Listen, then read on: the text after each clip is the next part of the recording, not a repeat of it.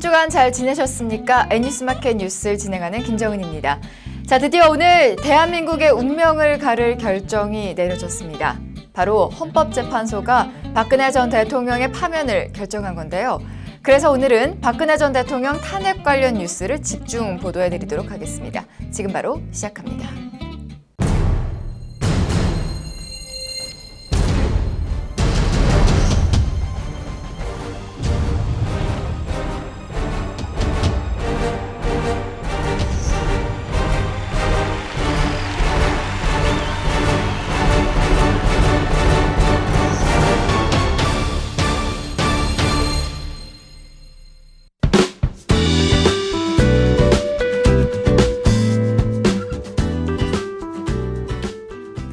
네, 드디어 90여일의 길었던 탄핵 심판 여정이 박근혜 전 대통령 파면이라는 결과로 막을 내렸습니다. 국회의 탄핵안 가결에서 헌법재판소의 파면 결정까지 긴박했던 여정 돌아보겠습니다. 백상일 기자, 어, 전 생각보다 되게 오래 걸렸다라는 느낌이 드는데 지난해 12월 9일에 먼저 탄핵 소추안 가결됐죠? 네, 12월 9일에 국회 탄핵 소추안이 가결되면서 헌법 심판이 시작됐습니다. 첫 변론에는 피청구인인 박근혜 전 대통령이 출석하지 않아 시작 9분 만에 종료됐습니다. 이후에는 국정농단 사건의 핵심 인물들이 속속 증인으로 출석해 탄핵 심판이 진행됐는데요. 최순실 씨와 안종범 전 수석이 증인으로 나왔을 때에는 12시간 넘게 가장 긴 변론이 진행된 적도 있었습니다. 탄핵 심판은 처음 9명의 헌법재판소 재판관 체제에서 시작되는데요. 박한철 헌법재판소장은 탄핵 심판 기간 중 임기 만료로 퇴임을 하게 됩니다.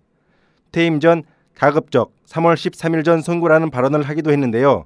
이를 두고 박근혜 전 대통령 대리인단과 재판부 사이에 공방이 벌어지기도 했습니다. 탄핵 심판 과정에서 박근혜 전 대통령 측 대리인단의 행동은 법리적 주장보다는 감정적으로 대응하고 재판을 지연시키려는 모습으로 비춰지기도 했는데요. 무더기 증인 신청도 재판 지연 전략의 일종이었습니다. 또 16차 변론에서 박근혜 전 대통령 측 김평우 변호사는 강유란 주심 재판관을 국회 측 수석 대변인이라고 비하하는 등 막말 논란을 빚기도 했습니다. 20차례 재판을 진행한 헌법재판소는 2월 27일 최종 변론을 마친 후 오늘 박근혜 전 대통령 파면을 선고하면서 92일간의 여정에 종지부를 찍었습니다. 네, 헌법재판소가 파면을 결정하게 된 근거는 박근혜 전 대통령이 대의민주제 원리와 법치주의를 훼손했다라는 것인데요. 자, 그러면 오늘 판결의 핵심 내용을 좀 살펴보도록 하겠습니다. 오늘 11시였죠? 이정미 헌법재판소 권한대행이 판결 이유를 설명했습니다. 네, 이정미 권한대행이 판결 선고문을 낭독했는데요. 헌법재판소는 선고문에서 박 대통령의 위헌, 위법 행위는 대의민주제 원리와 법치주의 정신을 훼손한 것이라며 국민의 신임을 배반한 것으로 헌법 수호의 관점에서 용납될 수 없는 중대한 법 위배 행위라고 판시했습니다. 내용을 보면 박근혜 전 대통령은 최순실에 의한 국정농단을 숨기고 최 씨의 사익 추구를 지원했다고 지적했습니다. 박근혜 전 대통령이 최순실의 국정 개입 사실을 철저히 숨겼고 그에 관한 의혹이 제기될 때마다 이를 부인하며 오히려 의혹 제기를 비난했다면서 이로 인해 국회 등 헌법기관에 의한 견제나 언론에 의한 감시 장치가 제대로 작동될 수 없었다고 한 것입니다. 또 미르와 K스포츠 재단 설립 및 플레이 그라운드와 더 블루케이, KD 코퍼레이션 지원 등과 같은 최 씨의 사익 추구에 관여하고 지원한 것은 기업의 재산권을 침해했을 뿐만 아니라 기업 경영의 자유도 침해한 것으로 봤습니다. 이에 헌법재판소는 사건 소추와 관련한 피청구인의 일련의 언행을 보면 법 위배 행위를 반복하지 않도록 해야 할 헌법 수호 의지가 드러나지 않는다며 결국 피청구인의 위헌, 위법 행위는 국민의 신임을 배반한 것으로 헌법 수호의 관점에서 용납될 수 없는 중대한 법 위배 행위라고 봐야 한다고 판시했습니다. 이어 피청구인의 법 위배 행위가 헌법 질서에 미치는 부정적 영향과 파급 효과 중대함으로 피청구인을 파면함으로써 얻는 헌법 수호의 이익이 압도적으로 크다고 할 것이라며 피청구인 대통령 박근혜를 파면한다고 재판관 전원 일치 의견으로 주문 선고했습니다. 네, 박근혜 전 대통령 파면이 결정되자 각 정당들도 의견을 내놨는데요. 이각 당의 반응을 한번 살펴보도록 하겠습니다. 자, 먼저 여당이었던 자유한국당 어땠나요? 네, 임명진 자유한국당 비상대책위원장은 오늘 여의도 당사에서 기자회견을 갖고 자유한국당은 헌재의 고뇌의 수기를 존중하고 인용 결정을 겸하게 수용하겠다고 밝혔습니다. 임명진 비대위원장은 또 자유한국당은 박근혜 정부를 탄생시킨 집권 여당이자 국정의 동반자였다면서도 하지만 집권당의 책무를 다하지 못함으로써 지금까지 국민이 쌓아올린 대한민국의 국격과 대한민국 국민이라는 자존심을 지키지 못했다고 말했습니다. 이어 자유한국당은 대통령 탄핵 인용이라는 헌법재판소의 결정에 대한 책임을 통감한다며 집권 여당의 비상대책위원장으로 국민께 진심으로 사죄를 드린다고 밝혔습니다. 더불어민주당도 공식 입장을 표명했는데요. 더불어민주당은 헌재의 결정에 대해 공정하고 정당한 결정이라며 적폐 청산과 국민 통합을 강조했습니다. 윤관석 더불어민주당 수석 대변인은 헌재 결정이 합당하다고 판단한다며 이를 수용하며 헌재 국민 뜻이 반영돼 만장일치로 결정된 데 대해 무겁게 받아들인다고 말했습니다. 윤관석 수석 대변인은 또 국민의 뜻을 받아들여 사회 대개혁과 적폐 청산, 국민 통합에 매진해 나아가야 한다며 이제는 탄핵 열차가 아닌 정권 교체와 국민 통합이라는 열차에 함께 올라타야 한다며 그 길에 제1당인 민주당이 앞장서겠다고 강조했습니다. 탄핵이 인용되지 않으면 의원 전원 사퇴 입장을 밝혔던 바른정당도 오늘 헌재 결정에 대해 새로운 역사의 출발점이라고 평가했습니다.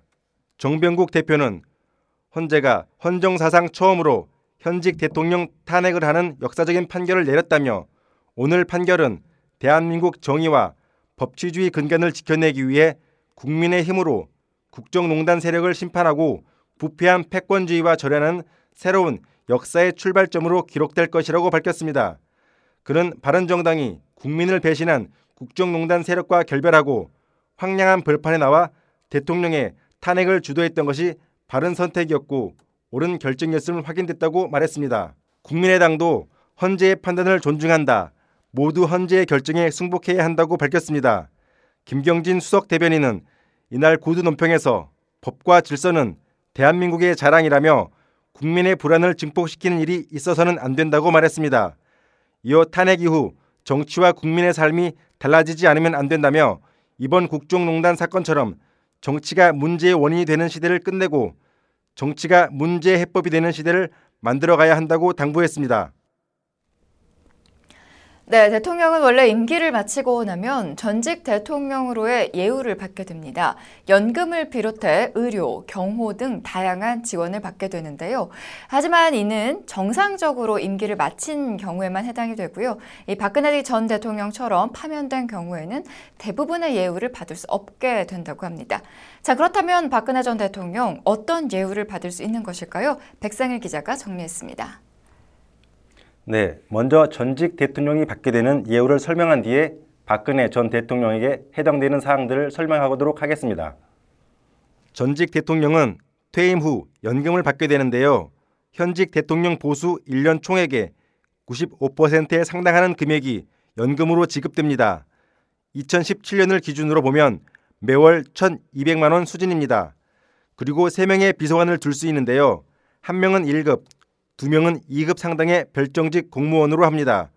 여기에 전직 대통령이나 그 유족에 대해 10년간의 경호와 경비가 제공됩니다. 이 밖에도 교통, 통신 및 사무실 등이 제공되고 본인과 가족의 병원 치료 지원, 또 사후에 국립현충원에 안장될 수 있습니다. 그러나 박근혜 전 대통령은 정상적으로 임기를 마치지 않았으므로 연금과 비서관, 의료 지원 등 예우를 받을 자격이 상실됩니다. 경호와 경비 예우만 지원됩니다. 그 기간도 10년이 아닌 5년까지입니다. 5년까지 경호와 경비가 지원되지만 상황에 따라 필요한 경우 5년간 연장이 될 수도 있습니다. 전직 대통령으로서 받게 될 대부분의 예우를 받지 못하게 되는 것입니다. 대신 국민연금은 받을 수 있다고 하네요. 전직 대통령 연금을 받게 되면 국민연금을 받지 못하는데요. 이제 그 자격을 상실했으니 국민연금을 받을 수 있습니다. 올해 국민연금 수령자의 최고 연금액은 190만 원 정도라고 합니다. 네, 박근혜 전 대통령 파면이 결정된 이후 탄핵을 반대했던 일부 시민들이 과격한 행동을 보이기도 했는데요. 태극기 집회 참가자 중에서는 두 명의 사망자가 발생하는 불상사도 일어났습니다. 더 큰 불상사 앞으로 일어나지 않기를 바라겠습니다. 또 오늘 황교안 대통령 권한대행도 현재 결정 후 대국민 담화를 발표했는데요.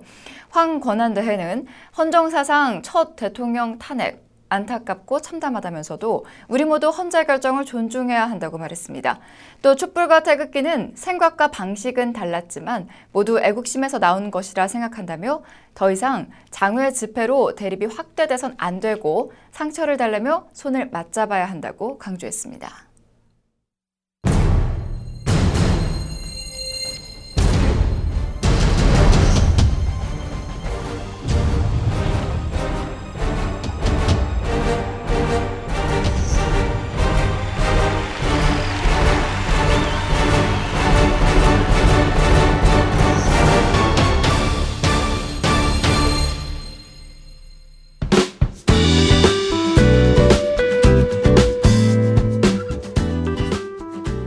우리나라 최초의 여성 대통령이었던 박근혜 전 대통령, 이제 우리나라 최초의 탄핵 대통령으로 역사에 기록됩니다. 대한민국을 뒤흔든 역사의 과정을 마지막으로 되짚어보고 또 앞으로 일어날 변화에 대해서도 살펴보도록 하겠습니다. 황현 기자, 먼저 이 전 국민을 경악하게 한 비선 실세 의혹의 시발점부터 탄핵이 되기까지 일련의 과정들 한번 짚어볼까요? 네, 간략히 타임라인으로 정리했습니다. 화면으로 보시죠. 지난 2013년 2월 25일 국민 행복 시대를 열겠다며 18대 대통령에 취임한 박근혜 대통령. 하지만 지난해 10월 24일 박근혜 최순실 게이트가 터졌습니다. 바로 최순실 씨의 태블릿 PC 안에서 수정된 흔적이 있는 대통령의 연설문과 각종 정책 자료가 발견됐기 때문입니다. 이는 아무런 직책 없는 민간인이 청와대 정책을 좌지우지한 사상 초유의 국정농단 사건으로 커졌고 이후 10월 29일 분노한 시민들이 서울 광화문 광장에 속속 모이며 첫 촛불 집회를 진행했습니다. 최순실 사태로 국내 정세가 어지럽게 되고 국민의 불만과 불신이 고조되자 박 대통령은 10월 25일, 11월 4일, 29일 세 차례의 대국민 담화를 통해 국민에게 머리를 숙였습니다. 그리고 3차 담화 발표 열흘 만인 12월 9일 박 대통령 탄핵 소추안이 본회의에서 가결됐고 대통령 직무가 정지됐습니다. 이때 박 대통령의 지지율은 4%대로 추락하며 역대 대통령 사상 최악의 지지율을 기록했죠. 이어 박영수 특별검사팀은 지난해 12월 21일부터 3월 9일까지 총 90일간 박근혜 최순실 게이트를 조사했고요. 그리고 운명의 날인 오늘 3월 10일 탄핵 최종 심판이 인용되면서 박근혜 대통령은 헌정 사상 처음으로 대통령 파면이라는 불명예를 안게 됐습니다. 네, 탄핵 심판 인용으로 박근혜 전 대통령의 운명 이제 완전히 달라지겠네요. 그렇습니다. 대통령, 박 대통령 신분이 박탈당함에 따라 예우부터 향후 거처까지 많은 것이 바뀌게 됩니다. 박 전 대통령은 앞으로 최소한의 경호와 경비는 받을 수 있지만 일반적인 전직 대통령에 대한 예우를 상당 부분 박탈당합니다. 우선 애당초 전직 대통령에게 제공되는 연간 1억 원의 연금과 비서관, 운전기사 임금, 사무실 경비 등이 사라집니다. 또 국공립병원의 무료 의료, 사무실 유지비, 국립현충원 안장 등의 혜택도 받지 못합니다.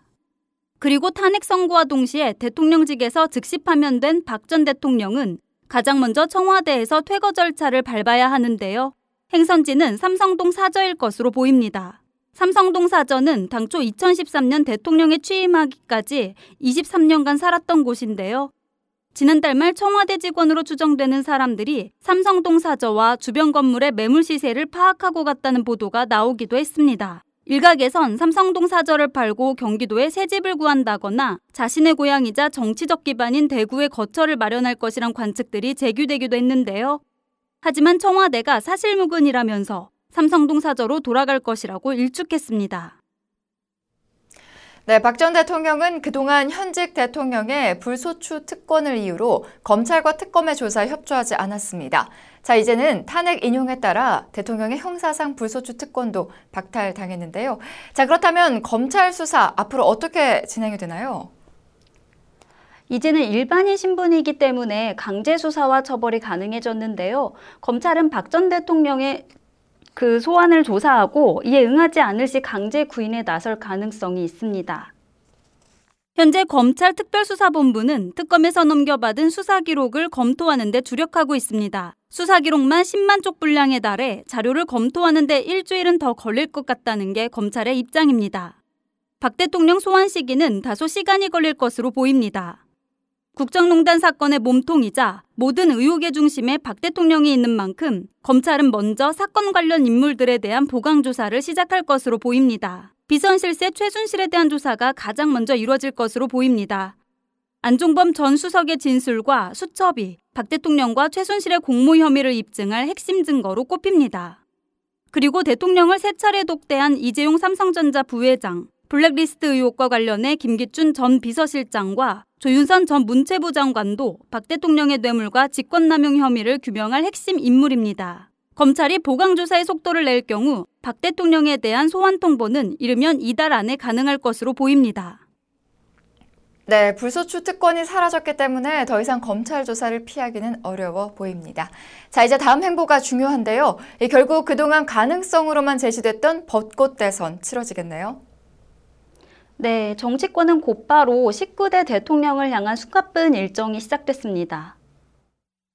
헌법과 공직선거법에서는 대통령 탄핵 이후 60일 이내에 대선을 치르도록 규정하고 있습니다. 선거일은 50일 전까지 대통령 권한대행이 공고해야 합니다. 따라서 선거 가능 일자는 4월 29일부터 5월 9일 사이인데요. 나라의 미래를 결정할 대통령 선거가 급박하게 치러지면서 후보 검증 시간이 턱없이 모자랄 수밖에 없어 법이 정한 60일을 최대한 활용할 것으로 보입니다. 때문에 조기 대선 투표일은 마지막 날인 5월 9일이 가장 유력하다는 관측이 많습니다. 이로써 대권을 향한 대혈투의 막이 올랐는데요. 이제 여야 각 정당은 당내 경선을 통해 대선 후보 선출을 위한 발걸음을 시작할 전망입니다. 여야 각 정당 중에선 더불어민주당의 진행 속도가 가장 빠릅니다. 민주당은 현재 후보들 간 합동 토론회를 진행 중입니다. 바른정당도 오는 13일부터 17일까지 대통령 선거 후보자 신청 접수를 하고 28일 후보자 지명대회에서 대선 후보를 최종 확정하기로 했습니다. 지지부진한 국민의당 경선 룰도 탄력을 받을 전망입니다. 네, 황현 기자 얘기 잘 들었습니다. 사상 초유의 대통령 파면을 초래한 최순실 국정농단 사태는 우리 헌정사에 씻을 수 없는 상처를 안겼습니다. 그래도 촛불의 힘이 이겨냈는데요. 대한민국 헌정사에 이런 일이 다시는 없기를 소망합니다.